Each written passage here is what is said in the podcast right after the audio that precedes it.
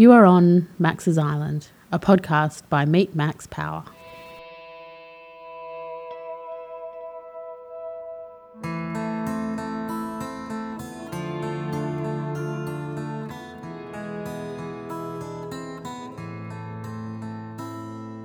On Max's Island podcast, you'll hear the lived experiences of people who choose to live life a little differently. It might be a story of when they took time out and dared to do something crazy. Perhaps they made a decision to leave it all behind and follow their dreams. Or maybe they just stopped listening to what other people thought and did what was right for them. This experience becomes a story that is part of them and one that you need to hear. So, now that you're on Max's Island, listen to the wisdom in these stories, and you too will be inspired to do what you have always wanted to do.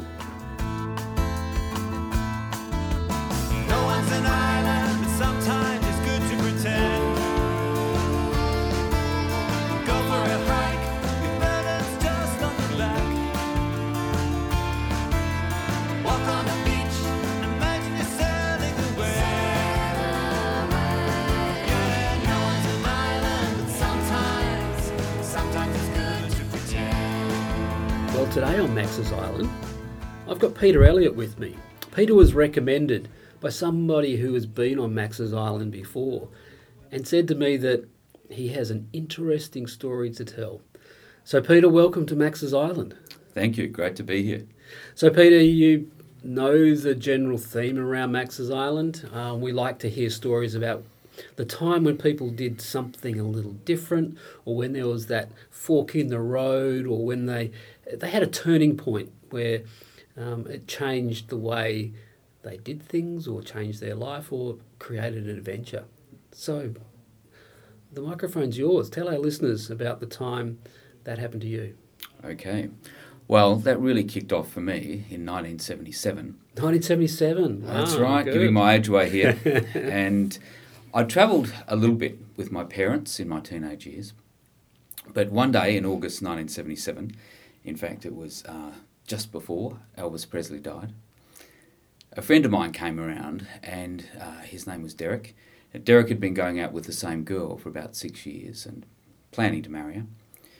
And he called me one day and said, Look, can I come around and tell you something? I said, Sure. And he told me Sue had dumped him. And his, his voice wasn't entirely steady, as he told me. And the next thing he told me was that Sue was now going out with Bob, who was another close friend. As it turned out, four months later, Sue and Bob were married. Oh, but Wow. the key, the key next bit in that conversation was after he told me that Sue had dumped him. He said, "Well, look, Pete, I'm not going to get married now anytime soon. So the money I've been saving up, basically, what I want to do, is travel the world and blow it. Do you want to join me?" And I thought about that significant, life-changing decision for thirty seconds. And did you have the money to blow it? as Well, that's the problem. See, he'd been working longer than I had. I'd been studying. I only had about a year's worth of income behind me, but I was about to turn 21, and so I thought I'll get everyone to give me money, and you know, and we'll just see how long we can last on tin fish and yogurt as we go around. We had no idea what we where we were going to go, what we were going to do, at that point. And then I quickly found out that there'd be a third person travelling with us, a guy called Dennis, who would have been his brother in law. He'd obviously got to know, know him pretty well, going out with his sister for six years. So that was August 77. The next few months were spent rapidly planning. And in January 78, we actually left Australia on what for me would be a 20 month non stop travelling, uh, ev- well, pretty much every day, not working a day in that month. Uh, I managed to make the, la- the money last 20 months, Wow. travelling through about 38 countries during that time. And that was departing from Perth? Yes, we got on a boat to Singapore in on the 27th of January 1978. And we took a boat. It was actually cheaper to get to Singapore by boat in those days Yeah. than it was to fly. But it was what came next that was, I guess, the really interesting bit. We decided we made our own way up through by train and plane from Singapore to uh, to Kathmandu. And in the interim, what are we going to do? Where are we going to travel? we'd caught up with a friend of Derek's who'd done something similar to what I'm about to say about a year or two previously. And that was to get on a bus in Kathmandu and get off the same bus two and a half months later in London.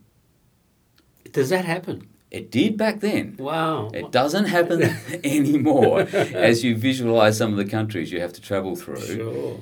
But that was a two and a half month bus trip with the same 30 people on the same bus with no toilet. You obviously got very close to those people. Well, or when you park in the middle of the desert and there's not a bush in sight and it's a case of guys to the left and girls to the right, you get as far away from them as possible, actually. So that was the start. Uh, that took the first two and a half months. And how far did you travel each day? Well, that was that varied hugely depending on climate and things like that. I mean, we you know went through countries like obviously like India, Pakistan, Afghanistan, Syria, Jordan. Um, we sometimes were in rough desert camps. Sometimes we'd be in organised campgrounds. We did a lot of our own cooking. Um, sometimes we'd go out as a group and, and eat. And we, you know, got caught in landslides and riots in Kashmir and interesting towns on the on the border of the Khyber Pass that the main the main industries were handmade guns and, and large slabs of hashish. um, and most of the people who did the handmade guns were missing digits and occasionally an eyeball. And did you pay for the full journey from the start, or was it bits at a time? Both, actually. So I rem- remember, and I, remind me if I forget, I'll tell you the exact money I spent for 20 months travelling Sure. before the end. The, it was $750 Australian for the bus trip from Kathmandu to London back then. Wow, that was not cheap back then. Not cheap, but uh, certainly, you know, in term and, and food was on top of that. That's what I'm saying. Yes. There's two bits. So the food food kitty was something you chipped into, and that was about another 200, 220 bucks. I remember. Uh, because you weren't exactly sure what you'd be able to buy and what the prices were as you went. So that had to be a, literally a movable feast. Uh, so really, it was uh, say a thousand dollars in round terms to get us from Kathmandu to London and get us through all those countries in between. But that was actually, I think, the courier was his seventh and last trip. He wanted to make it as cheap as possible, so we did a lot of camping. And in one place in India, we actually put up, uh, hired two rooms in a hotel and put all our tents in the hotel grounds. One room for guys, one room for girls. And so you said you had a bit of a i- issue in Kashmir. Yes, uh, two issues in Kashmir. One was a landslide because we went down to um, Dal uh, Lake uh, and Srinagar and we stayed on houseboats there for a few days. And landslide stopped us getting out for a while, uh, but there was we got caught in a riot. So uh, we had no idea what was going on, but we noticed people in the parallel street waving their fists at us, and we sort of were trying to outrun them. And someone told us what the problem was, and it was General Bhutto in Pakistan had been sentenced to death in a week. We had no idea what that had to do with a, a, a group of fairly hirsute and scruffy Australians, uh, but apparently it did. And so they were in an anti-foreigner mood, and so we decided to try to outrun them. They were in a parallel street. Every time we looked down the street, as we were running, they were running, and they seemed to be getting angrier. We didn't know that we were all heading to the same United Nations building where, the, where they were about to make some sort of demonstration. Anyway, we, we outran them and cut out th- through a hill, through a cemetery, and got away. And so, j- just you mentioned there that uh, most of the people in the group were Australian. Were they all Australian? Or Oh no! Uh, the group left, uh, obviously left from um, from Kathmandu, but it was a mix. A lot of Australians and uh, a few, couple of Canadians, English, and a couple of Americans. predominantly young people. Predominantly, you you were supposed to be thirty five or, or under. Uh, there was one incredibly ancient person there called Bruce, of course. Uh, who I, I estimate now was 55, who would, would now look very young to me. young to all of us. okay, so we've just sort of gone through uh, India, Kashmir, Pakistan. Did you go around? Um, and you, you mentioned Syria, so Mhm. areas that are now um, major issues. Um, Yes. Iran, Iraq. hmm Yep, through them. Yeah. So I guess around that time, Iran was the Shah of Iran was still going. Indeed, yeah. Yeah. Well, we, we went through Kabul uh, in Afghanistan three weeks before Russia bombed it. Uh, certainly, the Shah was still around, and while we were travelling subsequent to the bus trip, you know, kept uh, looking at what Time magazine was saying about the Ayatollah Khomeini. They start off saying, "Oh, he's enigmatic," and a few months later, he was stern. so you watch the progression, uh, but yeah, the Shah was still on the on the throne uh, when we were there. And did you spend time in any particular place on the way? You know, any lengthy amount of time? Not not huge amounts of time. Uh, we I guess we spent probably three or four uh, nights in in uh, in Srinagar and Kashmir, um, but mostly it was no more than a couple of nights in each place. And the and the journey was a, on a particular path that was well trodden. It was. I, I do recall reading uh, the book of um, one of the autobiographies of Justice Michael Kirby, and you know he drove Mhm. him and his partner drove Mm. a similar sort of route from you from from Malaysia all the way to to England, and Yes. uh, so I'm presuming it was a, a similar journey. Yeah, I think quite a well established route. I mean, we went with a company called Penworld. There was Contiki and I think Trafalgar. Maybe you'd pass buses Yes. going the other direction. Yeah, it's, it's probably it's, it's a real shame that you can't do that now Mm. because um, it would be fantastic way to spend a couple of months Yeah, getting from, Sure. from A to B. Yeah. that's right. So once you got out of the the Middle East, Mm. that sort of region, and you- when you hit Europe, Yes, yeah, and, and because Tony, the, the courier, wanted to make it as cheap a trip as possible, he was trying to set that record. It meant we spent as little time as possible in Europe because obviously it was more expensive than Asia. So pretty much once we hit um, what was it, Yugoslavia, uh, Greece, Yugoslavia, straight through, Okay. and only a couple of nights in between till we got to London Yeah. and um, unloaded in London and then considered the next step. So for you was so that was a couple of months to get there, Mm. and what percentage of the money had gone by then? Oh, good question. Uh, well, if I said it, it was a thousand dollars on, uh, that would have been um, pretty much uh, ten percent or thereabouts. Okay. Mm. So you're in London. Yep. What happens next? So we were very much making this up as we went along, Tony. So we Derek's parents had moved back to West Sussex, uh, so we had a bit of a home base while we were going overland. So we had a place to crash, and we decided what we'd do next was to buy bicycles, and because Push we bikes? push bikes. So we were arriving. We arrived in London uh, uh, around about May, and we bought push bikes, and so we're heading into the, the European summer, and we spent the next three months cycling from West Sussex up through Western Europe to Scandinavia and across to Oslo, and then back again. How far?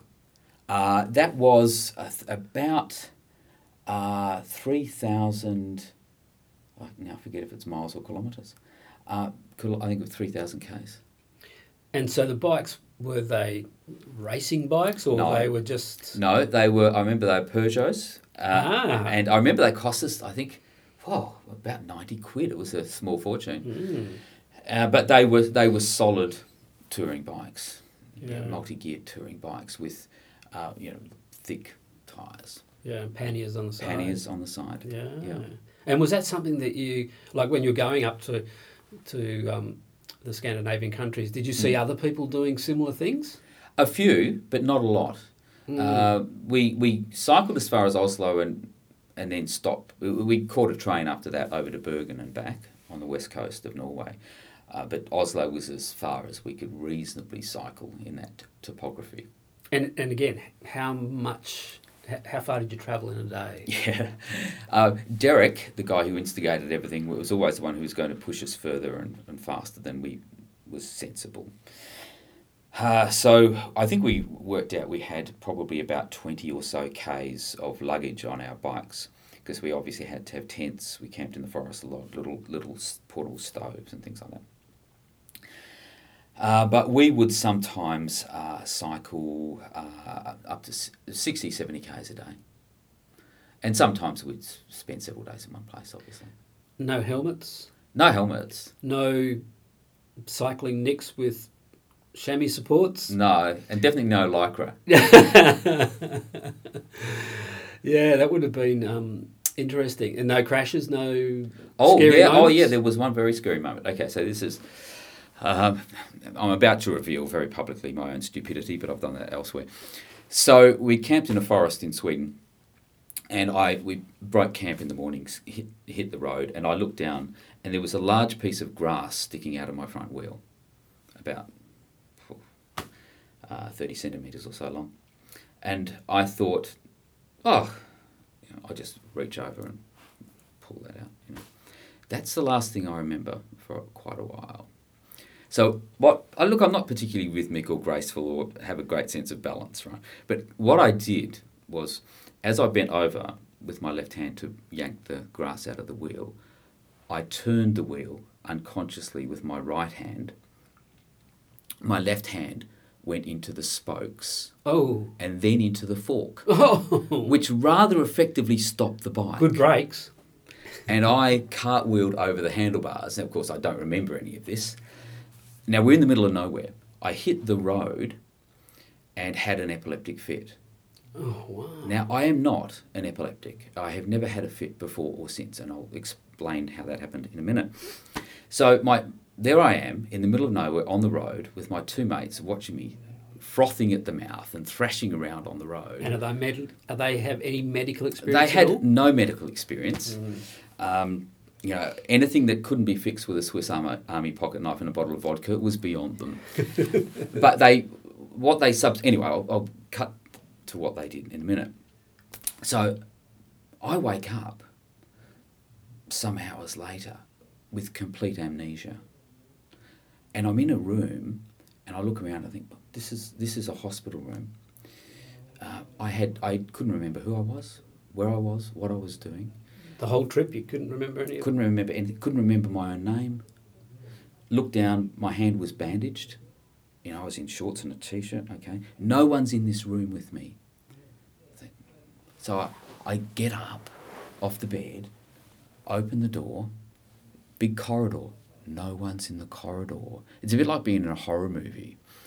And I thought, where am I? I no memory at all. And where, what country were you in at the time? Sweden. You were in Sweden, okay. And I could hear a voice coming from the other end of the corridor, and it was a woman's voice. I thought, I don't understand that language. I thought, if I open my mouth, am I going to speak that language? I don't know. So I started walking towards, still no memory, walking towards this voice. And as I walked closer and closer, it was apparent this was the hospital reception foyer. And as I walked closer, there was a big glass window. And I looked out of the window as I got closer to it, and there were two little green tents on the hospital grounds pitched outside. And the minute I saw those two tents, it started coming back. And I realised, oh, tents, Derek Dennis, sighting. Oh, wow. And so what had happened is they'd flagged down a passing police car, taken me into the hospital. They'd done all the tests. They thought I might be in overnight. So they'd given them permission to camp in the hospital grounds. Fantastic. And then the memory came back like that. Is that right? And That's yeah, phenomenal that it would that was come back so quick, too. an amazing experience because I know what it's like to just completely lose a sense of your identity and who you are. But with that came a transcendent sense of purity because there was no past. wow. What and I've never had that experience again. Yeah. So you obviously recovered relatively quickly? Uh, who are you again? Yeah. yeah. Yes, pretty quickly. so what happened after Sweden then? Okay, well, Sweden, Norway, back down through the um, the peninsula in Denmark, back down to Selsey. So that's how we spent the summer. Uh, and then after that, uh, we got back and we've we look. I'll just jumble things through because I guess we're going through a bit of time here. But we spent uh, a month in an apartment in Malta to duck the British winter. Uh, we flew over to the US and um, landed in Houston. Then spent the next two months travelling around Mexico by local bus. So we went right down the now east that would coast. be a little more risky today, I think. I think it might have been to, Yeah. uh, riskier today than back then. Back yeah. then, yeah. Right down the east coast of Mexico um, to the Yucatan Peninsula, um, narrowly escaping some close encounters with magic mushrooms. Um, up the west coast of Mexico uh, into the Baja Peninsula, Yeah. and then up into Cali- into California. Um, so that was two months traveling around Mexico by local bus. And and staying in Oh, hotels or Yeah, uh, we didn't take any camping gear with us there, so we stayed in in, in cheap motels and things like that. Uh, this I should explain to your listeners, um, and they'll think perhaps I had more of those magic mushrooms than I should have when I say this. But back then, uh, you could get a dollar twenty American for one Australian dollar, right. and of course Mexico was you know, the exchange rate was very favourable. So you could live in. There's a place called Puerto Escondido on the west coast of Mexico where you could sleep in a, a beach cabana for a dollar a night, and walk a few meters up a dirt track and get a pile of pancakes covered with syrup and fruit for another dollar. You know, you could have a whole snapper for about two dollars. I mean, you could live What a life. Yeah, it was amazing. Yeah. And how far did you travel in, in Mexico, pretty much? I really didn't measure the distance, Yeah. but it was just right down the east coast and right up the west. So. yeah. And so in, in California. Then in California, but where I nearly got arrested for jogging, strangely enough. I'm not sure. if I got- Jogging. Oh, were you clothed? I, I was clothed, I- absolutely. Um, I'm not sure how we're going for time and how much room we've got for these stories, but um, okay, we're on our way um, to the Grand Canyon, and we stopped at a little place, and uh, the, in in a just a normal U.S. bus, uh, and they stopped at a cafe for people to get a coffee. And but up on the hill there was a Walmart or something, and two of us felt like chocolate, of course, candy if you're in America. And so we thought, okay, one of us stayed down to make sure the bus didn't leave, and two of us raced up to get candy and went in, bought the candy, came came out, racing back to the, to the bus, right, with a, a Babe Ruth or something in our hand. All of a sudden, um, a police truck squeals to a halt in front of us. There's you know shotguns in the back, and these two burly cops get out with the pistols.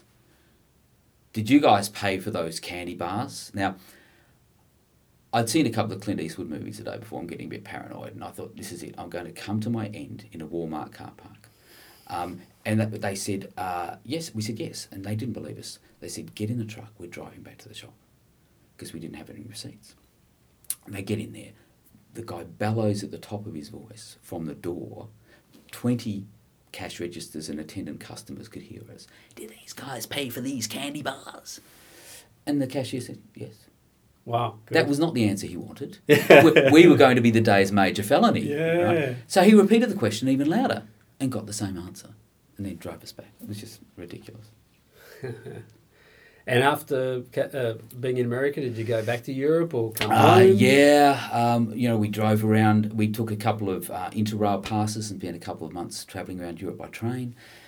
Um, and then eventually came home. Um, Twenty months later, I'd spent eight and a half thousand dollars. The answer to that earlier question.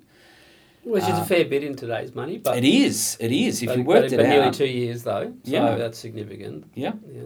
Uh, and then there was another break. We all got back to our original jobs, and um, uh, but we'd got the travel bug, and appropriately enough, April Fool's Day, nineteen eighty one, um, we decided to go gold prospecting.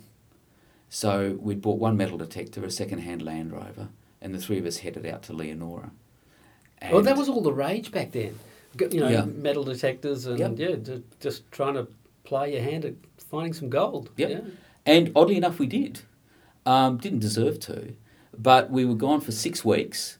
Found nothing for the first couple of weeks, and then the we found about fifteen or sixteen pieces of gold, worth very little, and we've still got it. um, but at the end of that time, you know, we, look, we were. Uh, sitting out there in the middle of nowhere, and I, none of us wanted to go back to work. We'd spent money on a Land Rover, hadn't made much money in gold we were reading books by a guy called John Hillaby, who was a long distance walker. He'd done some incredible walks. And he, uh, we said, I said, look, I'm going to do one of these walks. And Derek said, where are you going to walk? I said, Athens to London. Now, Derek was a cartographer and he did a rapier calculation. He said, oh, you're mad. That's about 3,000 miles. I said, all right, while I'll walk around Ireland. So I said that I had to do it. Three weeks later, I was in a plane on my way to Ireland In three weeks. three weeks, no training. Um, narrowly escaped a marriage proposal in Perth Airport uh, from a girl I was seeing at the time.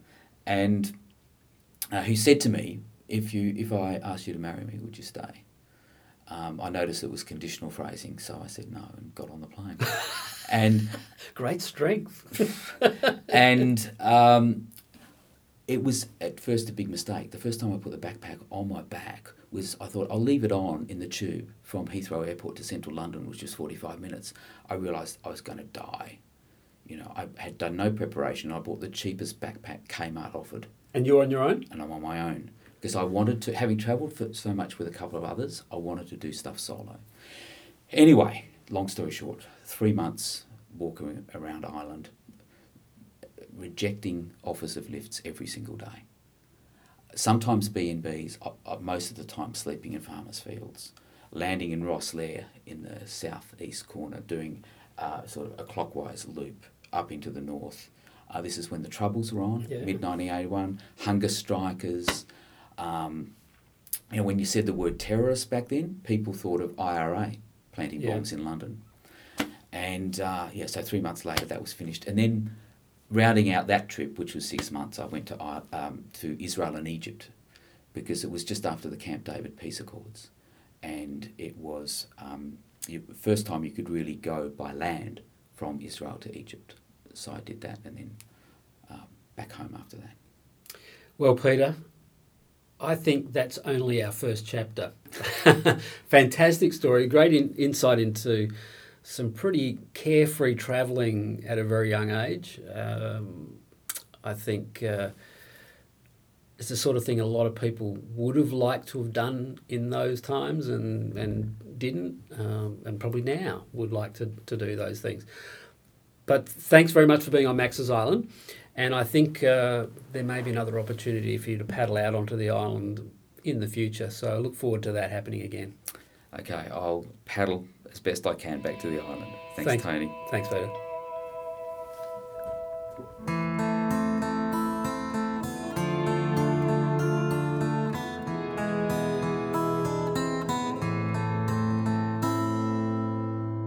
We spoke on the bus on the way home from work. He was lost in the details of life. Each day was a blur, oh work and no play, and how, how had it turned out this way.